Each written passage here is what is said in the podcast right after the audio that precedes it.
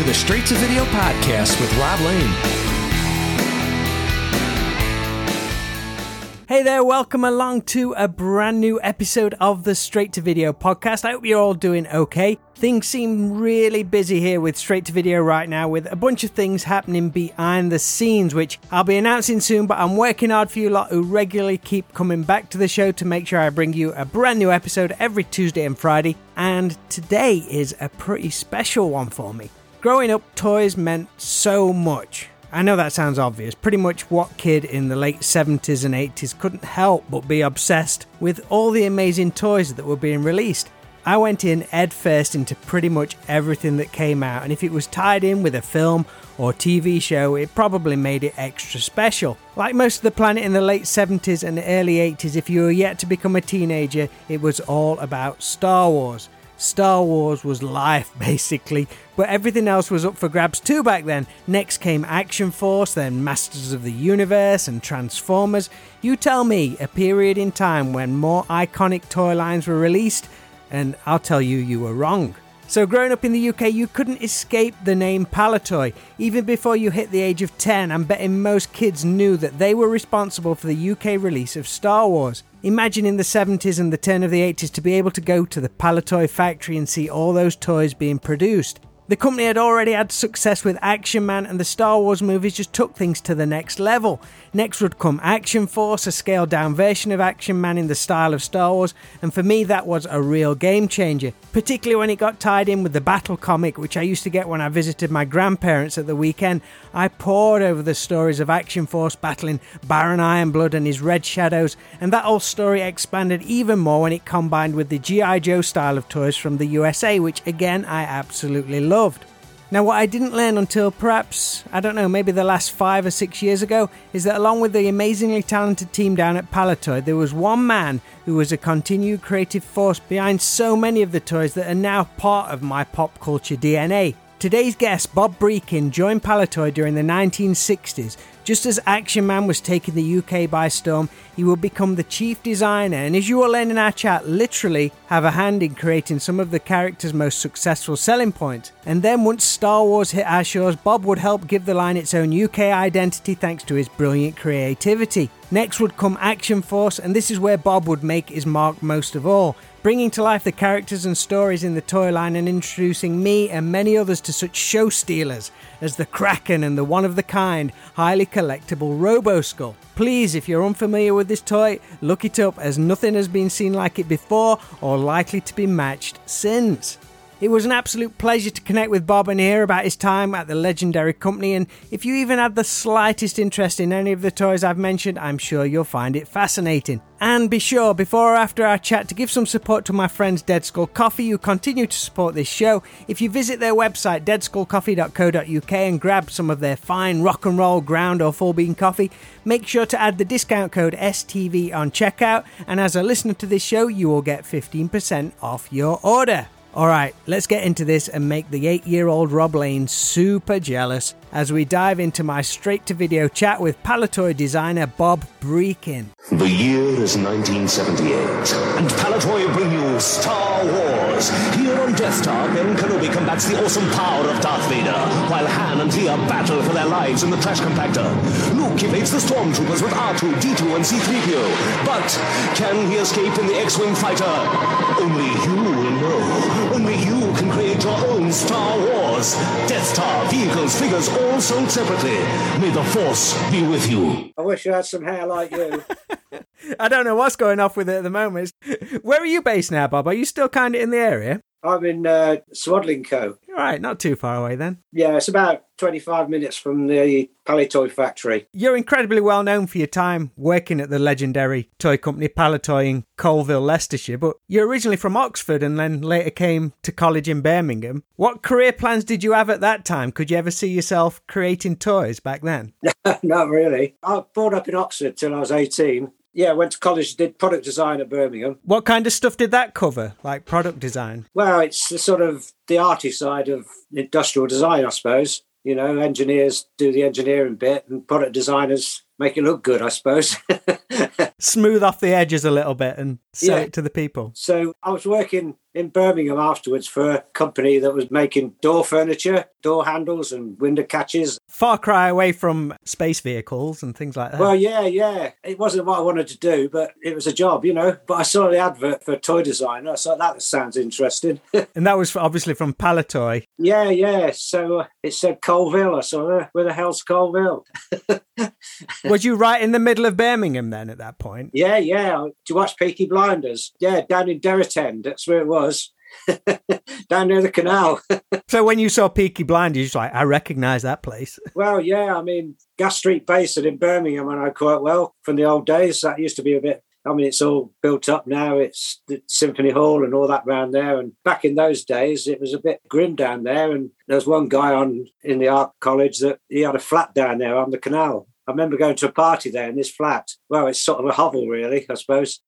I'll go down there now again and look at it and think, crikey, I was in that place. And it, I think it's a pub now or something, or, but so different down there. How did Coalville compare to that area of Birmingham when you arrived for your interview? Well, I suppose it's a bit different. It's certainly different from Oxford, I'll tell you. Yeah. I went for an interview. I went on the train because I didn't drive then. I went on the train to Leicester, caught a bus out to Coalville. It was beautiful going across the Charnwood Forest. It arrived in Coalville. I got off the bus and there was a big monolith and it was the clock tower, which was quite special to people of Coalville. And then I crossed the road and looked down and there was this headstock with a wheel on the top and blokes walking across the road with black faces, you know. and everything was black and grimy. Was it a big mining town at that point? Oh, yeah, yeah, yeah. The mines closed in 84, 85, about the same time as Palitoy closed, you know. So, of course, a lot of unemployment then. Yeah. I mean, what sprung up in Coalville was betting shops and holiday companies, you know, Travel agents. travel agents, yeah, trying to get the money off the miners that they've been given, you know, for giving up their jobs, basically. What kind of experience or qualifications were Palitoy looking for in the advert? Do you remember? Can't remember. No, they're just looking for somebody to do toy design. But I went along and did an interview with Bill Pugh, waited a few weeks, and they offered me a job. Excellent stuff. Because the company itself, I believe, I mean, I know you're like a mastermind with these dates, but I think the company had started in, was it 1919 as Cascelloid, then becoming Palitoy in 1935? It wasn't Palitoy that started as Cascelloid. Cascelloid started in 1919 by this guy called Alf Pallett. He was doing all sorts of plastic things in celluloid and stuff like that, you know, very inflammable. He had all this celluloid sheeting and he made windmills, you know, the windmills you get at the seaside. Oh, wow, right, yeah. It was flat sheets, so he could stamp them out and then fold them round and make it into like a windmill. And that was his first toy, which Woolworths bought thousands and thousands and thousands of them. And then he got into dolls with a doll called Diddums in 1925. He became a toy company. He was making other things as well, like hairbrushes and collar studs and golf tees and did a lot of dolls and, you know, loads of dolls, Cupid dolls and stuff like that. But then he was bought out by a company in 1930 and they had a lot of money behind the big plastics company. He stayed on as managing director, but they got into other things then. Big blow molding was a big thing after the war. Plastic bottles, from little bottles right up to 20 gallon things, you know. But then in 1935, before the war, that's when they thought the toys needed a name. So instead of Cascelloid toys, they wanted a brand name, and his name was Pallett. Right. So they called them Palitoy, Palitoy playthings Very cool. I never knew that. and they wanted to expand. They bought this old, it's been many things. It's been a boxing hall, it's been a dance hall, it's been all sorts of things, but it's in Coalville. It still stands. They bought it to make soft bodied dolls in 1937. And that was the first time they put the Palitoy playthings on the catalogue and so forth. Was it still the same logo, but with playthings added to it? No, it's, it was completely different to what you see now. Palitoy Playthings was the first name. They registered it, and that was the brand of toys then for Cascelloid. So, what year did you get the job? Was it 1960? 67, So, had Action Man started at that point then? 66 Action Man. Right. So, you came in just as that. Well, Action Man in the first year was just G.I. Joe in Palitoy packaging. yeah. They just bought everything off of Hasbro, well, from the Hasbro suppliers in Hong Kong. Palitoy made their own set of tools for the figure in Portugal because Hasbro got their tools made in Portugal. So they just went out there and got a set of tools for Palitoy. But all the stuff was coming in from Hong Kong and it's just everything was put into packaging. So basically it was G.I. Joe. So when I arrived, that's what I got into then was to turn it into something British rather than being American. Wow. Had it become popular at that point, or was it still growing? Oh, well, they sold a million in the first. They had to import GI Joes from Canada. Canada being part of the Commonwealth, there was tax, you know, So uh, they were importing them because they couldn't make enough with the tooling they got. There's a record that the company made. Miles Fletcher was the managing director at the time. It's a record they sent out to the retailers. And on the record, it's got the Action Man march and explosions and stuff, you know, battle noises. But on the other side, it was a message from Miles Fletcher to the retailers saying that we're about to deliver our millionth Action Man just before Christmas.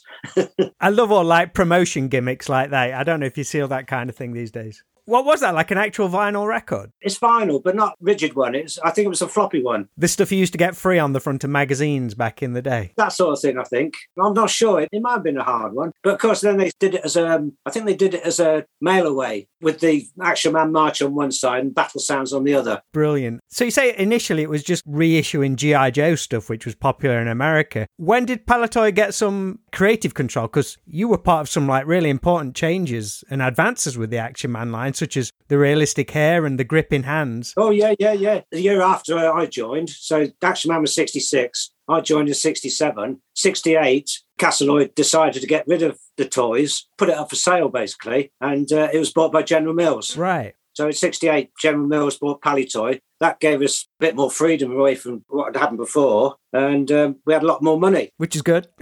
and Miles Fletcher, who was the managing director, he cleared off because he didn't want to work for Americans after he sold the toy brand to Americans. And Bob Simpson, who was his marketing manager, he took over as managing director then. Of course, floodgates were open then because we carry on do whatever we wanted. And the Americans kept away. All they were interested in is that we made a bit of money for them. Right. Okay. So I guess was that a point when you could bring in like the British style military and all that kind of thing? I think the first outfit was the Red Devil, you know, with a parachute. And then when we did research, I think it was Les Cook who was he was in charge of Action Man at the time for the marketing of it. He did some research with Action Man at the very beginning, and they found that you know the Mountain and Arctic one, the white one with the skis and everything. The kids were saying, "Oh, it's like Scott of the Antarctic." So that gave us the impetus to start doing explorers. Right. You know, we did a mountaineer and an Arctic explorer and an underwater explorer and all that sort of stuff. We did the sledge and dog team. Do you know how popular they was compared to like the military? They were quite popular to start with, but the kids liked the military stuff more, I think, eventually. I mean, the frogman you could use as an explorer, but he was really a military frogman, wasn't he? Yeah, the Red Devil was the first outfit, and then we did all the explorers. Then we did sport, of course. We did Olympic champion, which went for a lot of money a while back. What was the Americans' response to like when you brought in like changes such as the hair and the gripping hands? Did they play it down a little bit? Say, oh, we might give it a try. yeah, yeah, yeah. Well, they were having trouble with GI Joe, weren't they, because of Vietnam? Yeah, so their sales were starting to plummet. I mean, the first thing they did before that, they brought out the talking action man, pull the string and it goes, blah, blah, blah, terrible record. It wasn't a record, it was a loop of tape, the first one, but they improved it and made it into a record. Well, they didn't, but it was Ozen company in Japan. So that sort of boosted Action Man. But then uh, Bill Pugh, my boss, he was watching Tomorrow's World. You probably remember that. No, I do. I'm older than you think. oh, okay. he was watching Tomorrow's World and he saw this new process called flocking. The real name was mollytexing.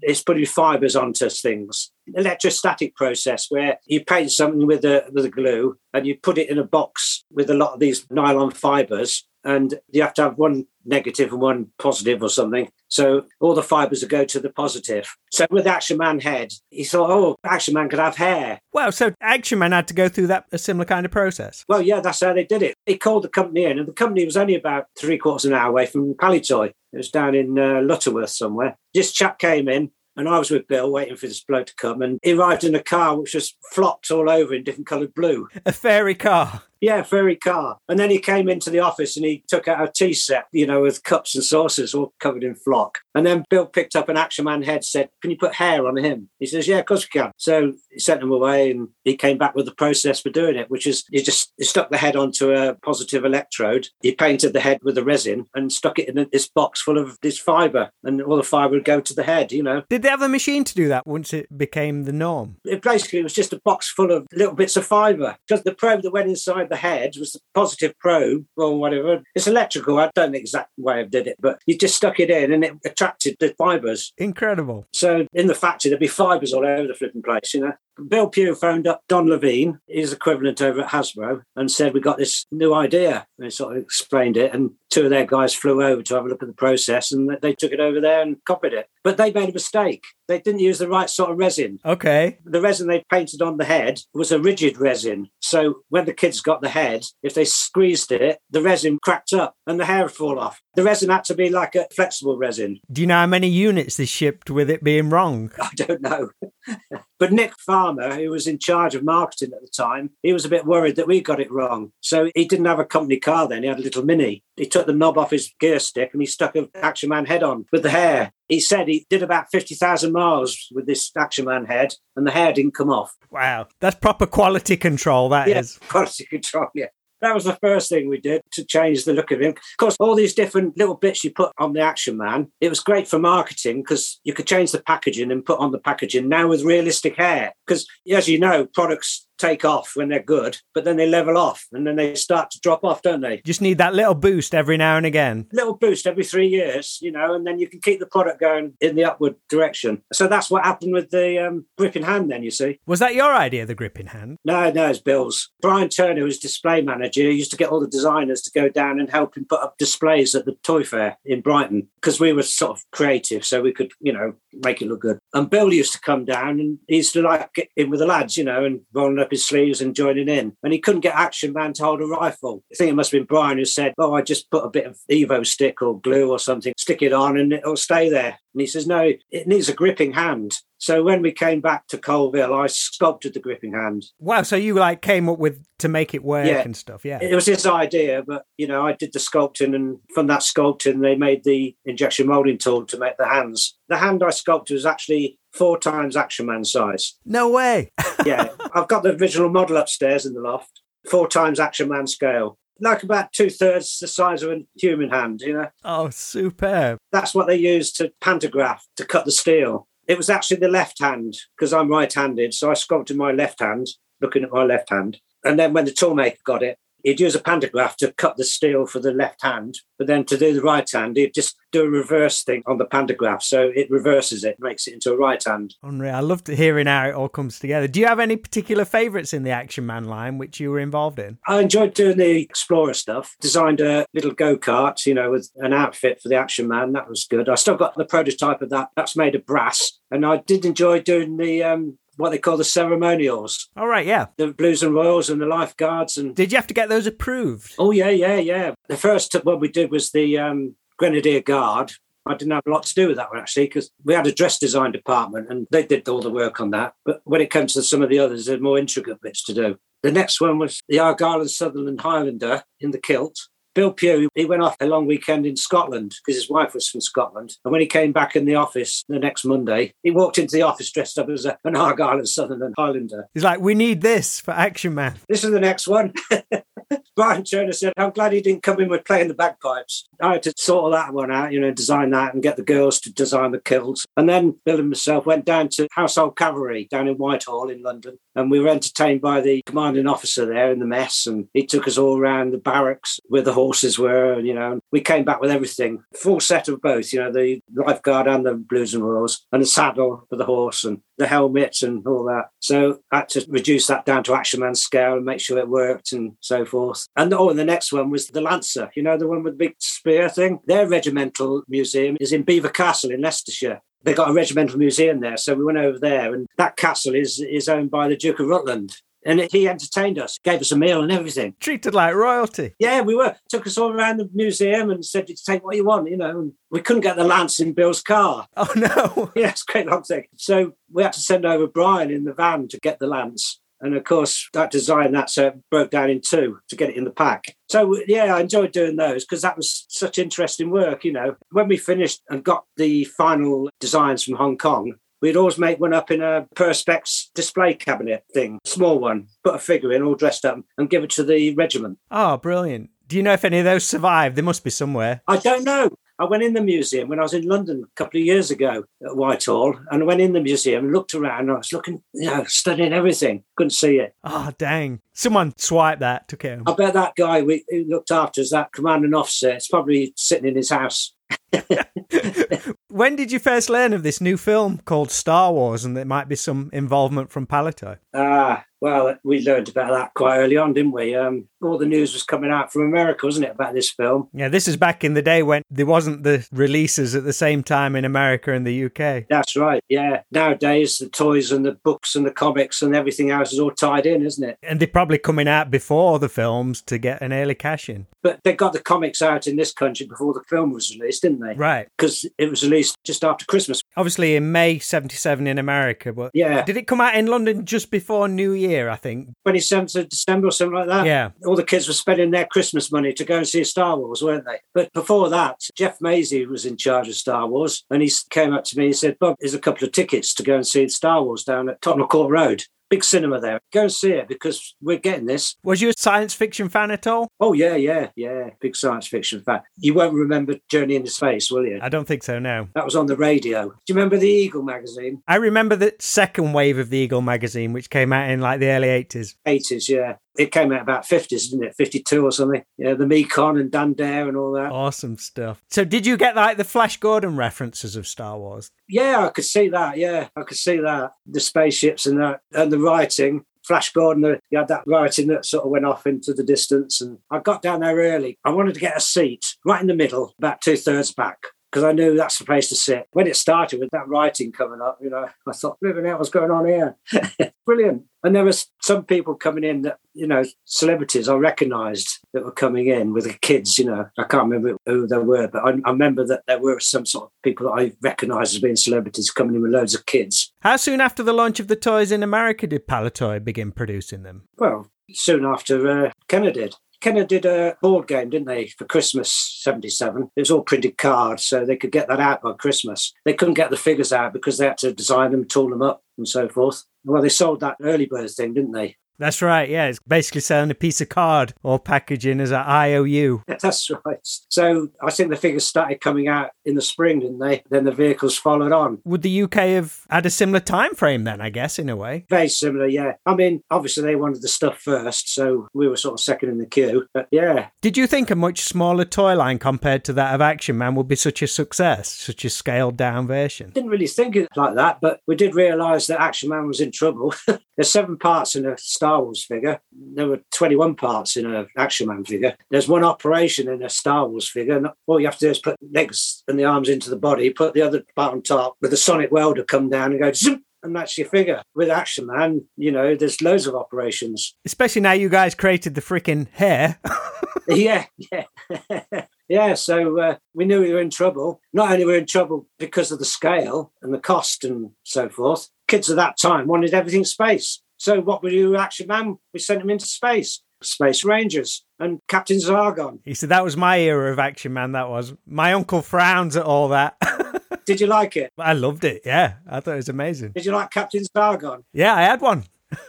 That was all designed by Greg Hughes, who came to us about that period, you know, and he was brilliant, brilliant designer. He was. He designed all the Space Ranger stuff and Captain Zargon. Yeah, I loved all the accessory packs you could get with like the laser gun, which put the battery in and all that kind of stuff. He designed all the special team as well, which is like soldiers about 30 years in the future. We had to do that with Action Man, try and keep, you know, the interest going. But eventually, of course, he lost out. The Americans said, right, no more Action Man. Because we mentioned it earlier with Action Man, but how much creative input did you have with the initial Star Wars line? As you would certainly develop things such as the cardboard Death Star, which was a massive improvement on the US version, in my opinion. When I saw that US version, I said, flip it heck, that doesn't look like a Death Star. It's sort of like a segment of an orange cut in half and stood on the flat bit, you know. I mean, it had features in it, but didn't sort of excite you as being part of the Death Star. What happened on that is uh, there was an agency in London that we had to go through to get approval for Star Wars stuff. They were like 20th Century Fox's agents over here, you know, to make sure anything that was sold with the Star Wars name on had to be approved. There must have been a young guy in there and thought, oh, Death Star. And he mackled up this card, Death Star, and sent it to uh, our marketing people. And they gave it to us and said, oh, we must do this. We had to design it then because he had just sort of mackled it up in card, you know. So it had to be makeable, as it were. So we had to design it. So we changed it a bit. And, you know, that sort of corridor thing, you couldn't make it the way they done it. So we had to make it so it was easy for the kid to fold up and then just slot in, you know. And then Brian Turner, display manager I mentioned earlier on, He came on to design because he wanted to get off the road because he was traveling a lot and he wanted to get into design and toys. He took control of the uh, redesign with me working with him and he put the central sort of column in, you know, with the the mirror at the bottom. Yeah, yeah. So when you look down, it looks like it's going on forever, you know, like in the Death Star. Genius. And then we put in the uh, trash compactor because we thought that's one of the best bits in the Death Star is the trash compactor scene. You know, we also added on the artwork stormtroopers in dotted around in places. So if the kid didn't have many stormtroopers, you know, at least there were some that they could, you know, fight with. That's the sweetest marketing thing ever. Thinking of the poor kid who hasn't been able to find a stormtrooper. He hasn't got enough stormtroopers, or he hasn't got any at all. So stick a few stormtroopers in. So they were sort of put on the artwork, and then we put a gun on the top and pinched the guns off of the X-wing fighter, wasn't it? Is that what it was? Wow. I think they were the cannons off the X-wing fighter because the tooling was there. You see. So we just send a few of those for the Death Star, things like that. So a kid could put it together. I mean, the cardboard they did, it was all glued up as one piece, really, but it had to be designed so a child could put it together. Did you ever trial it with kids, like anybody's kids? Like, oh, bring them in, let's see what they think of it. I think we did, yeah. I think we did. I remember we started off with a white version just to get the construction right. And then we decorated it and then it had to go back for approval again. I think this company did the artwork for it, the final artwork. So we got trannies with our artwork. And we got a guy in Leicester called Dave Barnacle who used to do all our packaging artwork and stuff. Then we got him to copy the artwork and built up loads of these Death Stars in white cardboard and then stuck the artwork on, you know, so we can make samples for the toy fairs and the tradespeople. I think we must have done at that time, got some kids to sort of play with it, you know. If you had enough money to buy two, you could stick two together and you've got a Death Star, haven't you? There's got to be some photos of someone doing that somewhere. Once things blew up and it became such a success, was it overwhelming for the factory at times? Yeah, it was. First of all, the figures were coming in, they were coming in bulk in cartons. So you'd have a carton of Darth Vader, say, and they had to buy some machines in the factory, Illig machines that did the blistering. So that's how it started off. But then they decided towards the end. This is when Palitoy was becoming more controlled by America. There was a group called the General Mills Toy Group based in New York. Basically, Star Wars was the first sort of global branded toy. They realized that, this toy group. So that's when they started to think global branding. So products needed to be sold all over the world and that to look the same. Economy of scale, as it were. You know, the more you make, the cheaper they are. They all look the same. So in Europe, Star Wars was it started off this sort of global branding sort of idea where all the product in Europe would be the same. It'd have three languages on. Oh, right. That's where that came from then. Right. Yeah. So you got English, German, French, say. Mm-hmm. So if they're not selling enough of Luke Skywalker in Germany, you can send them over to England. Right. Gotcha. I always hated that packaging. But that's what was happening with global branding. Makes total sense. It wasn't just toys, it's lots of other things. You see it now, you open a packet and there's an instruction leaflet and it's got all sorts of languages on, hasn't it? Exactly. Star Wars sort of set that in motion, really. So stuff was being shipped in finished then, you know, blistered in Hong Kong or China. Right. It was coming over to Europe and it was going to different markets in Europe, you know. That was why Action Man went, because it wasn't a global brand. It was just for the UK and one or two other markets. They decided to get rid of it. Didn't fit their sort of strategy of this global branding. In 1982, Palitoy introduced Action Force, I believe, based on the popularity of Star Wars. Not just the popularity of Star Wars, but also the fact that Action Man was having a rough time. Right. So it became like a scaled down version of Action Man. Well, the first year it was. It was the 12 best Action Man outfits. But this was also around the same time as, I think, as when G.I. Joe did a similar thing in America. So was there ever any talk of like a distribution or license thing just to bring G.I. Joe over? We had no idea they were doing that and they didn't know what we were doing. Oh, right. So that's just a coincidence. It was a coincidence, yeah, but they started it earlier than us. They probably started thinking it soon after Star Wars came out because they spent quite a long time developing it. It was kept under wraps and they could have brought it out a year earlier than they did. What was the reason? Was it because the the second film came out. When did The Empire Strikes Back come out? Uh, 1980, I think. Yeah, and they brought out G.I. Joe's 82. I think that was probably the reason. I guess Star Wars just on a continual. Yeah, so I mean, the second film was even better, wasn't it? And it created a lot more interest, and it was, as you say, on the rise. And so they probably delayed the GI Joe launch because of that. We didn't know they were doing that because we lost contact with them because GI Joe had finished in '78, nine was it? '78.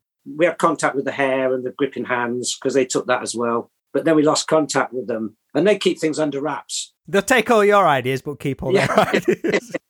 but they don't wanted to get out in the marketplace that they're doing this, do they? Because somebody else might take it up. So we didn't know what they were doing. They didn't know what we were doing. We brought ours out in 82 at the end of January at the Toy Fair. They brought theirs out at the end of February at the New York Toy Fair. So we, we both bought them out in the same year, but we got Action Force out like a month earlier. But what happened then, Bob Simpson, who was managing director of Palitoy, he decided to up and go. He didn't like this global branding idea, you know. He had built up Palitoy by doing deals with people like um, Tomy and Mego they were competitors of the American toy companies. So when it this global branding thing was coming along and Americans wanted to have more control, he didn't like that. So Ippen went, took people with him. So we were developing Action Force in 81 and he was still there, but then he left that year. When it came out into the marketplace in 82, we had a brand new managing director and a brand new set of marketing people. They could see that the fantasy Star Wars thing was the big thing. So they said to us, we want to change Action Force from being mini action men to some sort of fantasy thing. So we had to put our thinking caps on then and come up with ideas. That's for me is when it kind of exploded, just that second wave where you had all the storylines and the different forces and the Baron Ironblood and the Red Yeah. Shadows. Did you enjoy that creative element? Oh, brilliant. Yeah, because, well, that's my thing. Fantasy science fiction, you know. The trouble is, they didn't give us any money to make any new tooling. So we couldn't come up with new figures or new vehicles. We had to use the tooling we had. So that's why you got a German stormtrooper with a with a mascot painted red. We had to mix and match arms and legs and make figures, you know. And there was one that which looked like a bit like a deep sea diver. Oh, the Muton. The Muton, that's it, yeah. That was one of my creations, yeah. I thought if we're stuck with tooling, I said, this guy, it looks like he can be made into a robot. So he's got these sort of holes at the side. They gave us a little bit of money, so design some little things to sort of plug in. What can we call him? Oh, Muton. So good. But you also brought in one of my favourites, the Kraken, which I guess was a throwback to your love of fantasy and science fiction. What was the team's response to that? Because that is like a totally out there. We're bringing like this lizard man. Yeah, well, Kraken Wakes. You know the book? I don't know the book. I, I know the Kraken from Clash of the Titans. No, no, that's not on. The Kraken Wakes by John Wyndham. It's a science fiction book. I read it when I was at school. It's quite an old one, but the story is that uh, aliens have come to Earth, but they're living under the sea. And every so often they come out. And I read that book, oh, years ago when I was in my early teens, I think. And I thought, Kraken, that's a great name. That conjures up a great figure for Baron Ironblood. He could have developed this creature in his laboratories, you know, this, that, and the other. So I got this chap to sculpt it up, did some drawings, you know, and say, Can you sculpt this figure for me? And I presented it to marketing, and they said, Oh, great, that looks good. Was that one of the original mail away ones? No, no, it's a figure, I think. It was a Skeletron, which was the uh, mail away. Now, the Skeletron in the third year or second year of Baron, when I designed the Robo Skull, Yeah, ship got real then. it did get real then, yeah. yeah, I don't know what I was on then. but uh, I sculpted the uh, the skull thing, you know, and then got plastic and built wings for it and sprayed it up. And I said, it needs a pilot now. And I thought, well, a skeleton figure would be great as a pilot. So I got a guy to sculpt up this skeleton thing from drawings I gave him. And then I presented that to marketing and new products meeting. And I said, this is Skull Fighter or something. And I said, this guy is the pilot. He's Robo Skull. And they looked at it and they said, no, no, no, no, no. He's not Robo Skull. That's Robo Skull. the actual vehicle's Robo Skull. the vehicle's Robo Skull. He's somebody else. We'll have to come up with another name for him. He said, we'll keep him, but he's not the pilot for that vehicle. We want a different pilot. So I had to go away and sculpt a different pilot, which was Red Wolf. And that Skeletron, they did him as a mail away. Right, okay, that's the one I'm thinking of then. When was the point that Action Force began to adopt the US line of toys with like the more articulation and the whole Cobra element? Was you involved in that at all? Well, only in the sense that, um, well, it happened because when we found out that they were doing G.I. Joe, they found out we were doing Action Force in 82, there was a deal sorted out between two marketing departments of, you know, the companies that we could take some of their products. So in the first year of Baron Ironblood, we chose some of their products that could fit in. Right, okay, so it was all working around the storyline. Yeah, it was still the same Baron Ironblood storyline, but we took their products. Like we took the, um, oh, what's that vehicle? Can't remember what it's called now. There was like the was it like the hyena? Hyena, that's the one. And we turned it into something else. Theirs was black. Yeah, ours was red. Yeah. So it became a vehicle for Baron Ironblood and the Red Shadows. Baron Ironblood cared zero about camouflage, did he? It was like, Yeah. you're gonna see me coming. You coming. got to see me coming. yeah. So all it meant was borrowing their tooling. So they'd send the tooling over and we'd mould it off in red and put stickers on, you know. And there was one or two other things. I mean, that uh, big armour thing. Yes, like the suit of armour. Yeah, so we took that, you know, that was quite a neat thing, you know. And uh, Turn it red. turn it red. We took their tank, didn't they? Motorised tank. That went in the Z Force. So we are quite good at doing things like that. But in the second year of Baron, obviously they gave us more money because it was doing well. And that's why we were able to design things like the Kraken and the Skeletron and because they gave us money for tooling. And vehicles, of course, Robo Skull, the Triad, the uh, Sea Lion submarine thing. Did you ever see any of your products in, like, did you ever go into Woolworths and see the stuff on the toy shelves? Did you ever get a kick out of that? You'd have to go in there, wouldn't you, and have a look on the shelves. Was it Palitoy's parent company, CPG, which is part of General Mills? It closed the design department in 84, which led to a bunch of redundancies, including yourself, and then Yeah. was it the following year manufacturing moved overseas? What actually brought that about? Was there a slump in toy sales, such as Action Man, or was Star Wars slowing down, or was it just that global branding thing? global branding that saw a lot of stuff. I mean, Tiny Tears went, which was a fantastic doll, Pippa dolls, you know, all these sort of things that we'd built up over the 70s. Tomy things like Pocketeers and various toys that went into a range called Discovery Time for preschool kiddies. Mego, you know, the Star Trek figures and Planet of the Apes and all that sort of stuff. You know, all that went because they wanted to concentrate on this global branding and develop everything in the States and just use Palitoy and the other European companies as distributors. Yeah, just a hub to send it out and distribute Yeah, it. yeah. So that's why design went, and manufacturing had been going gradually over the years out to the Far East. The only thing that was left when Hasbro owned the sites in Coalville and they were still making it was Play-Doh. To the love of parents everywhere. Yes. Because Hasbro took over the Palitoy site in Coalville. You've continued to work in the toy industry, including, I think you went on to work with MB Toys and the robotics line. Yeah, I did a bit on robotics. Yeah. You've been an amazing spokesperson in keeping the history of Palitoy alive. What's the current situation with the site itself now? Because they've had like museum things going off there. It's virtually exactly the same as when I left. There's a few little changes, but only cosmetic, really. Do you know the Action Man uh, collectors, Alan Dawson? Well, Alan Dawson, he has one of these Action Man convention things. And he said to me, Bob, he said, it's going to be 50 years for Action Man. He said, we ought to have it in Coalville. He says, can you find somewhere in Coalville? So I, I looked around and looked around and I found one or two places, didn't look very suitable, but I thought I'll go back to the factory. And I went back to the factory and I found this company called Hartwood Conferencing. They'd taken over the whole of one of the office blocks and one of the rooms was a big conference room. I thought that's just about right. So his name's Dave, the bloke who runs it. It's a big business centre which is owned by a company in Leicester, but he sublets this bit, you know. I said, we want to put an Action Man show on here, bring it back to its um, its roots, as it were. Oh, so that's a good idea because he was he was a big Action Man fan. So got um, Alan to come down and sorted it out. And we had the 50th anniversary of Action Man in there. And then, then do you know Rob Wisdom, unofficial Action Man HQ? He had a similar idea for 50th anniversary was to send Action Man into space, right?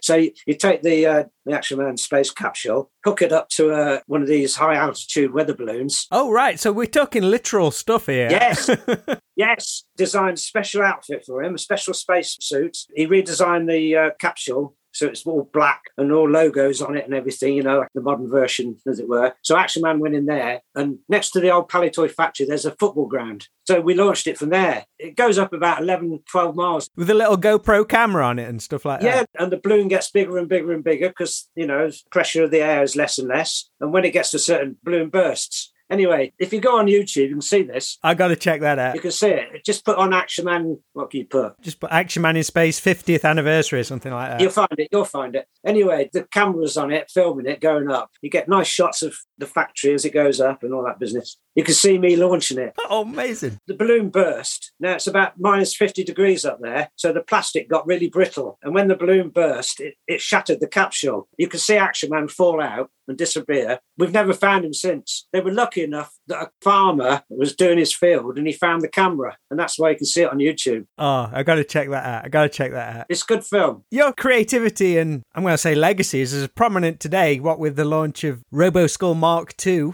Oh, yeah. Kickstarter campaign. What's it raised? Is it over $600,000? Heading for a million, isn't it? Was that a surprise to you to see all the love and support that received? Because that was based in America, where I don't think it was until recently that vehicle from the 80s appeared in the G.I. Joe comic, but I guess it must Yeah. have built some cult following. I was very pleased when I saw Larry Hama put it in the comic. And now the Americans want it now. The first I heard of that was um, Chris McLeod. He does podcasts and things, you know. He's a British guy, Chris McLeod. He's moved over to America. He married an American girl. He rang me up. He says some guy wants to do the, a version of your Roboskull. So that's how I got into contact with Ben. He's kept me in the loop, as it were. He's kept me as part of the team. I've contributed a few ideas, you know, and uh, it was my idea to call it Roboskull Mark II.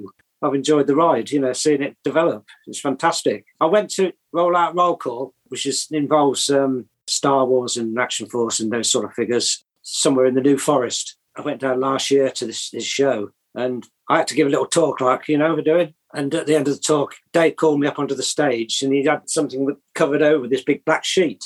He said, Bob, I want to show you this. And he pulled the sheet off and it was the prototype of the Roboskull Mark II. Wow. Ben had sent it over to the show so I could see it, you know. When are you expecting your delivery of the Roboskull Mark II? Well, oh, about this time next year, I should think, isn't it? Because you're finally getting your own action figure, though, right? As one of the pilots. Have you heard that? I've heard that, yeah. Have you? Yeah. Have you seen any mock ups of that yet? I think one's coming soon. They're going to get a shock when they pull it off and see my mug underneath. Would you say that Roboskull has been one of your favourite creative achievements, or does anything else stand out? I think that's my favourite. Fits in with my mentality, you know. Action Man was great to work with, but it was based on historical and sort of contemporary uniforms until we did the Space Rangers. You had boundaries. yeah, I wanted, when I first joined Palitoy, I wanted to change Action Man into Spaceman. And I had these ideas, but my boss didn't go along with it. I mean, it's sold a million in a year. You don't want to change it, No. That's why I enjoyed doing the Explorers and that because it, it was different, you know. Of course, I was not long out of college and I was a bit idealistic, you know, about military and war and stuff like that. So I did work on Action Man, but when it got to uh, Baron Ironblood, I was really in my, in my element. Of course, Robo Skull was the pinnacle, as it were. Even me as a kid seeing it, I was like, wow, what is this? Was it scary? I think it was a little bit, yeah. It's not a friendly looking skull on that. if anyone's listening who's not seen Robo Skull, the Action Force vehicle, they need to type that into Google and check it out. I was surprised they took it. Actually, I I'm surprised marketing went for it. But you know, if they hadn't gone for it, we wouldn't have had a Robo Skull, would we? It had been in a cupboard somewhere, gathering dust. Bob, thank you ever so much for chatting with me. I've loved hearing the stories, and I'm excited for people who perhaps aren't familiar with the whole Palitoy journey and for them to hear about it as well. So thank you ever so much for sharing those with us. Have you got any talks or anything coming up at any point? Well, the local school round here want they want people to go in and talk about their jobs. So I'm going in to tell them about what a toy designer does. Little kids about six or seven, you know. We taking any kind of show and tell stuff? Take some stuff in, yeah, some action men and some Star Wars, and Blow the minds. should be fun.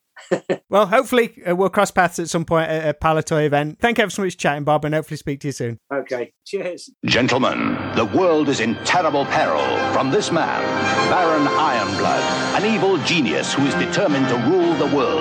These are the creatures he has created to help him. Now you must create your own action force dedicated to the Baron's downfall. Captain Campbell, you will take command of Z-Force, land-based attack troops. Captain Buckingham, the SAS, crack commando squad. Captain McLaren, Q-Force, Subaquatics, and Captain Connors, Space Force. Expect the unexpected. Where will the Baron strike next? Action Force Toys, the battle has just begun. I want to thank Bob Brechin not only for joining me on this episode of the Straight to Video podcast, but also thank you on behalf of any Action Man, Star Wars, or Action Force fan who grew up in the 70s and 80s for everything that he contributed to our childhoods and making it that extra bit special. Absolute legend and lovely bloke. Be sure to keep an eye on all the great Action Man and Action Force pages on social media, as I'm sure there'll be some events coming up where Bob will be making an appearance. So if you can, please go along and say hello. That is all for today's show. This one was a real treat, and I hope you enjoyed it too. Be sure to check out all previous episodes wherever you listen to podcasts, or find them all at stvpod.com. And if you get a chance, please spare a second to see what is happening on our Patreon page. I promise some really cool surprises over there soon. So drop onto patreon.com forward slash STVpod to find out everything that's happening. I hope you're all doing amazing, and I look forward to chatting with you again very, very soon.